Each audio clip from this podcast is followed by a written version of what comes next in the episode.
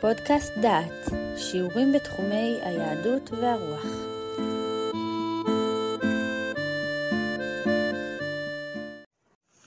ברוכים הבאים לפודקאסט דעת, לקורס קיצור תולדות החינוך. בחלק זה של הפודקאסט נעסוק בדמות יוצאת דופן בכלל, ובהקשר של הפודקאסט שלנו בפרט, והוא הנרי גולדשמיט, שבוודאי אתם מכירים אותו בשמו הספרותי יאנוש קורצ'אק, שהיה שם העט שלו ובו הוא התפרסם. קורצ'אק שנולד ב-1878 בוורשה בפולין ונרצח בטרבלינקה ב-1942 היה לא רק פילוסוף חינוכי, למרות שהוא הסתייג מתיאוריות חינוכיות, הוא היה איש מעש, אלא מחנך דגול בזכות עצמו, שמסר את נפשו לטובת הילדים שהוא חינך, ובסוף נרצח עם חניכיו בטרבלינקה. במקצועו היה קורצ'אק רופא שהתמחה ברפואת ילדים. עיסוק שהפך אותו למחנך והוגה דעות חינוכי. את פרסומו הוא קנה בזכות היותו סופר ילדים, וכותב ספרים חינוכיים גם למבוגרים. הוא הוכר בכינויים כמו הדוקטור הזקן או אדון דוקטור. בנוסף, היה קורצ'אק פובליציסט, פעיל חברתי וקצין בצבא הפולני. קורצ'אק חיבר ספרים רבים בתחום התיאוריה והמעש של החינוך. הוא היה מחנך חדשן, הקדים את זמנו, אך מעל הכל הוא היה מבשר הפעילות למען זכויות הילד ושוויון הזכויות לילדים. בתי היתומים שהקים וניהל היו אחד הניסיונות המוקדמים ביותר לחינוך דמוקרטי. בהם פעל בית הדין של ילדים, בו יכלו הילדים להעמיד לדין גם את מחנכיהם. אדם נפלא, בעל אומץ לרכוש אמון בילדים ובנוער שתחת טיפולו, עד כי העביר לידיהם את ענייני המשמעת, והטיל עליהם משימות קשות ביותר הקשורות באחריות גדולה מאוד. כך אמר עליו הפסיכולוג השוויצרי הנודע ז'אן פיאז'ה, שביקר בבית היתומים שנוסד ונוהל על ידי קורצ'אק בוורשה. קורצ'אק כתב הרבה על בעיות חינוך. רבים ממאמריו המפוזרים הם יותר בבחינת שיחות בענייני חינוך. שיחה שמטבעה היא מעלה בדרך אסוציאטיבית מחשבות שונות בתחומים שונים. את מחשבתו ריכז בעיקר בספר בין שלושה חלקים, המוקדש לנושא, ואפשר לראות את זה על פי שמו, כיצד לאהוב ילדים. נקודת המוצא של קורצ'אק הייתה הכרת הילד. הרבה דמעות אפשר היה לחסוך אילו הכירו המבוגרים את הילד, סבור קורצ'אק. הרבה כישלונות אפשר היה למנוע, לולא הפריד בין שני העולמות, של הילדים והמבוגרים, ערפל של אי-הבנה. הגדולים סבורים שהם מכירים אותנו יפה יפה. מה יש בילד? שאפשר ויהיה בו עניין, ימיו עבודה מעטים, הבנתו מעטה, כל אחד שוכח איך היה בילדותו, והוא סבור שרק אתה החכים. הדברים האלה כתובים בתוך פרק שנקרא ילדות של כבוד. כמה מוטות הן רבות מהשקפותיהם של המבוגרים על הילדים. כמה שונים היו פני הדברים אילו הכירו המבוגרים את נפשו של הילד. קורצ'אק ידע את נפש הילד. חלקו לא היה עם המחנכים, ההוגים, מסוגו של רוסו כמו שראינו, שראו בילד רק נטיות טובות, או לא כשראה בו לוח חלק, העלולות להיפגע בפגישתן עם ההשפעה המזיקה של מבוגרים ומחנכים.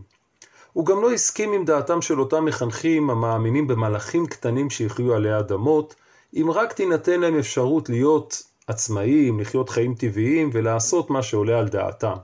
אבל מצד שני הוא היה רחוק גם מאלה הרואים באדם חיה רעה, כלואה, המתפרצת מפעם לפעם.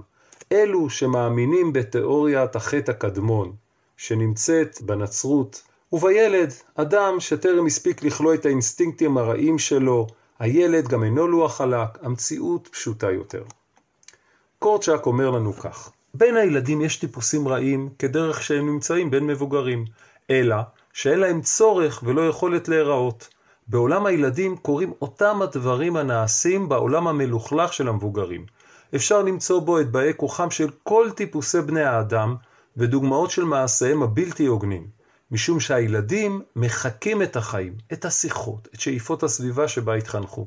גלומים בהם הגרעינים של כל היצרים. ואף על פי כן, רב הטוב מן הרע, אומר קורצ'אק, והרע יחלוף, מפני שנוח לאדם בשלום יותר משבמלחמה. קשה להכיר את הילד כראוי. הוא לובש צורה, הוא פושט צורה, לא מעטות בו הסתירות. רבות מאוד הן ההערות המפוזרות בכתביו של קורצ'אק והמאירות את אופיו של הילד כפי שהוא ראה אותו. הן מראות עד כמה הכיר קורצ'אק את הילד. שונה הוא הילד בהזדמנויות שונות. אחד הוא בפני אמו, ואחר הוא בפני אביו. כך הוא מתנהג עם מורה קפדן, ואחרת עם מורה נוח. אחת הופעתו במטבח, ואחרת בחדר האורחים, ושונה יחסו לעשירים ולעניים. קורצ'אק טבע בדיקה מחדש של כל ההשקפות הרווחות על גיל ההתבגרות. הגישה המקובלת בתקופתו הייתה חד צדדית, מנופחת, ללא בחינת הגורמים השונים שעיצבו אותה. זכות הילד לכבוד ולאהבה. כך קרא קורצ'אק לרעיונות החינוכיים שלו. החינוך בימינו, לפי דעתו של קורצ'אק, מעוניין בילד נוח. בעקביות הוא שואף להרדים ולבטל כל גילוי של רצון וחופש מצד הילד. כל ביטוי של חוסן נפשי.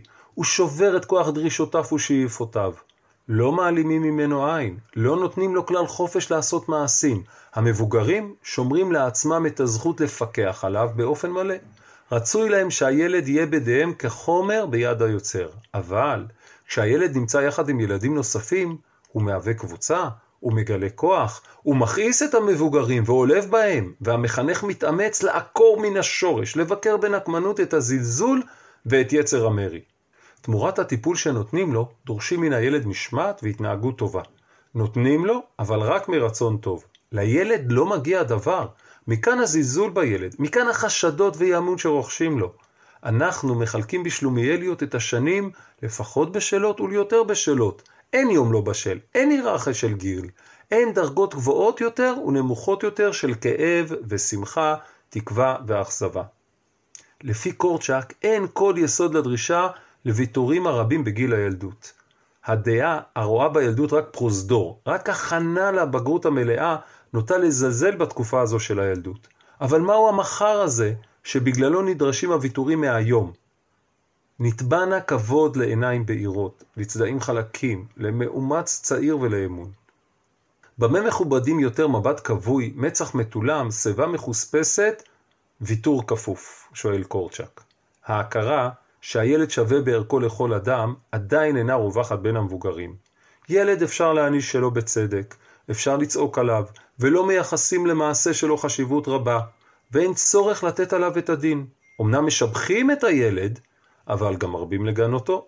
מודים לו, אבל רב מספר האיומים וההפחדות. חיי המבוגר וחוויותיו תובעים יחס רציני וכבוד, ואילו, אומר קורצ'אק, רגשות הילד הן מטרה לשעשוע וצחוק.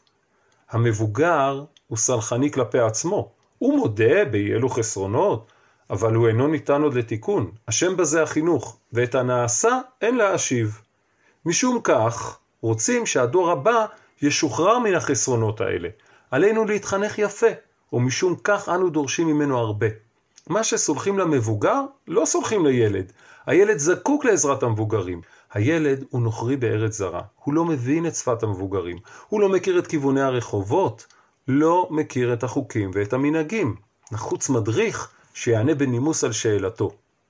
כבוד לאי ידיעתו, כבוד לכישלונות, כבוד לדמעות, כבוד לטעויות, אומר קורצ'אק.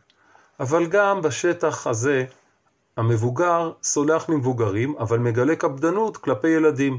כשאבא שופך תה, אמא אומרת אין דבר, אבל עליי תמיד כועסת, מצטט קורצ'אק בספרו איזשהו ילד. המבוגרים מזלזלים בצורכי הילד. בבתי הדין לפושעים צעירים, מרבית המקרים הם מעשה גניבה. למה? כי לא סיפקו את צרכיו של הילד. והרי התוצאות, שנות הילדות שלנו, הן שנות החיים באמת. על שום מה ולמה אומרים לנו לחכות, שואל קורצ'אק בספר ילדות של כבוד. ומכאן קורצ'אק מגיע למסקנה. קיפוח הילד אין לו אח ורע בכל בעיות אירופה של ימינו. ככה הוא כותב בספרו דת הילד. קורצ'אק רצה לארגן מחדש את החינוך, ולדעתו, בכל מסגרת חינוכית, העקרונות החינוכיים חייבים להיות ברורים. קווי הפעולה צריכים להיות מוגדרים בבהירות, וצורות הארגון של החינוך חייבות להיות קבועות. אישיות המחנך מעצבת את המסגרת. היא המשפיעה והמשמשת דוגמה, אבל אין להפוך אותה למקור של הגבה על תופעות שונות. גם שרירות ליבו של מחנך אמיתי אינה בסופו של דבר אלא שרירות לב. המחנך חייב לדעת את מטרתו. ולברר לעצמו את שיטתו החינוכית, אבל עליו לקבוע מסגרת וחוקים המחייבים גם את החניך וגם את עצמו. כל מסגרת חינוכית צריכה לפעול לא רק מתוך השראת המחנך. אם היא חזקה ומבוססת ויודעת להתקיים בכוח המבנה שלה ויסודותיה, היא תעמוד במבחן. משום כך, נהגו קורצ'אק וחברתו לניהול בית היתומים, סטפה ולינצ'סקה, עזבו מדי פעם את בית היתומים, ושמרו מרחק. הכל כדי להיווכח באיזו מידה עומד מפעלם החינוכי במבחן שהם קבעו. מוסד חינוכי התלוי רק במוצא פיו של מחנך אחד עלול להשתנות מן הקצה אל הקצה עם בואו של מחנך חדש. במוסד חינוכי שאין בו אווירה טובה, הילדים מחכים בשמחה למחנך חדש, בתקווה שאולי לא ידע החדש את החוקים, ויהיה אפשר להשתמט ממילוים.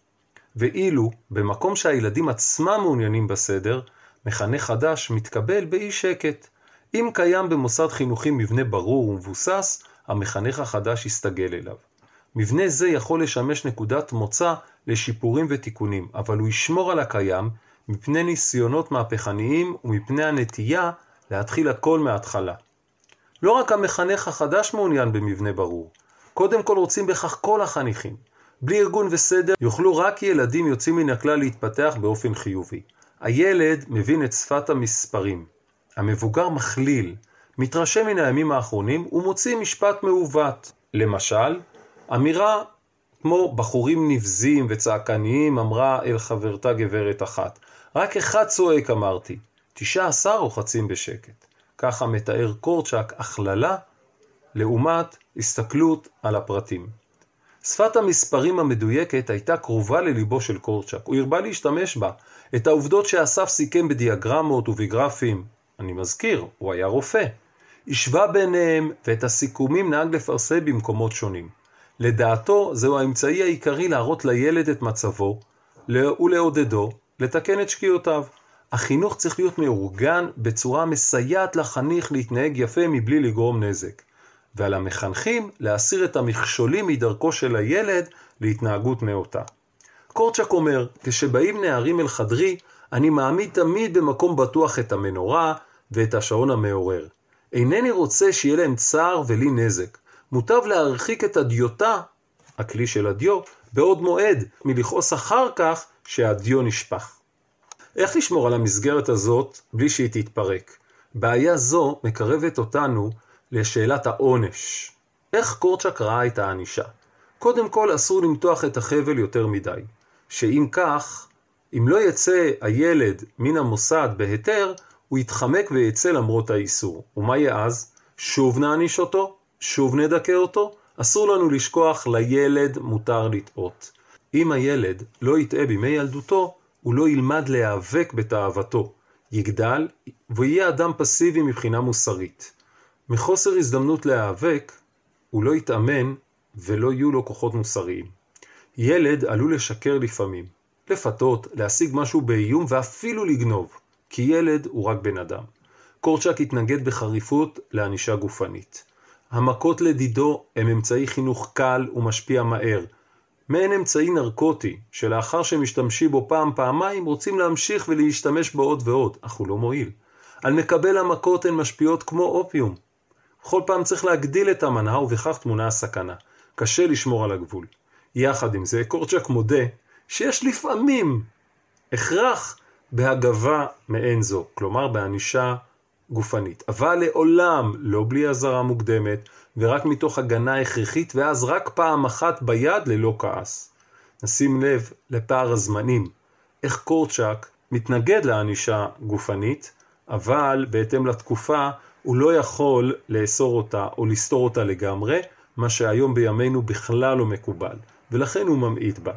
יש לו לקורצ'אק בבית המרקחת החינוכי שלו, כפי שהוא קרא לזה, החל מנרגנות רגועה, גערה, ריטון קל, נשיפת זעם, נעימה, ועד נזיפת תקיפה ומכרעת. המחנך צריך תמיד לזכור שגם האיום עצמו הוא עונש קשה, ויש להשתמש בו בזהירות, אבל גם השימוש באהבת הילד כהגבה יכול לחרוג ממסגרת הרחמים. העונש תמיד מצליף ופוצע, ותהיה אשר תהיה צורתו. קורצ'אק מעדיף להעניש בדרך של בידוד. כאשר נועצו בו בעניין התוכנית להקמת פנימייה גדולה, הציע קורצ'אק להתקין בה שלושה חדרי בידוד מרועטים, מרופדים, אבל ריקים. אם מבודדים ילד חולה, אמר קורצ'אק, הרופא, למה לא לבודד ילד שחומו הנפשי גבוה? גם מחלה נפשית היא מדבקת, טען. הנחות אלו באו לידי ביטוי בהלכות המשפט והעונשים בבית היתומים שלו. בחלק הבא שלנו אנחנו נעסוק בהשקפתו של קורצ'אק על המחנכים, מה הייתה הכתיבה החינוכית שלו, גם ניגע קצת בבית היתומים ונתאר את הסוף של בית היתומים. אז בינתיים שלום ולהתראות. שמעתם פרק מתוך הקורס קיצור תולדות החינוך מפי דוקטור אביחי קלרמן. את הקורס השלם תוכלו לשמוע בכניסה לאתר דעת במדור פודקאסט.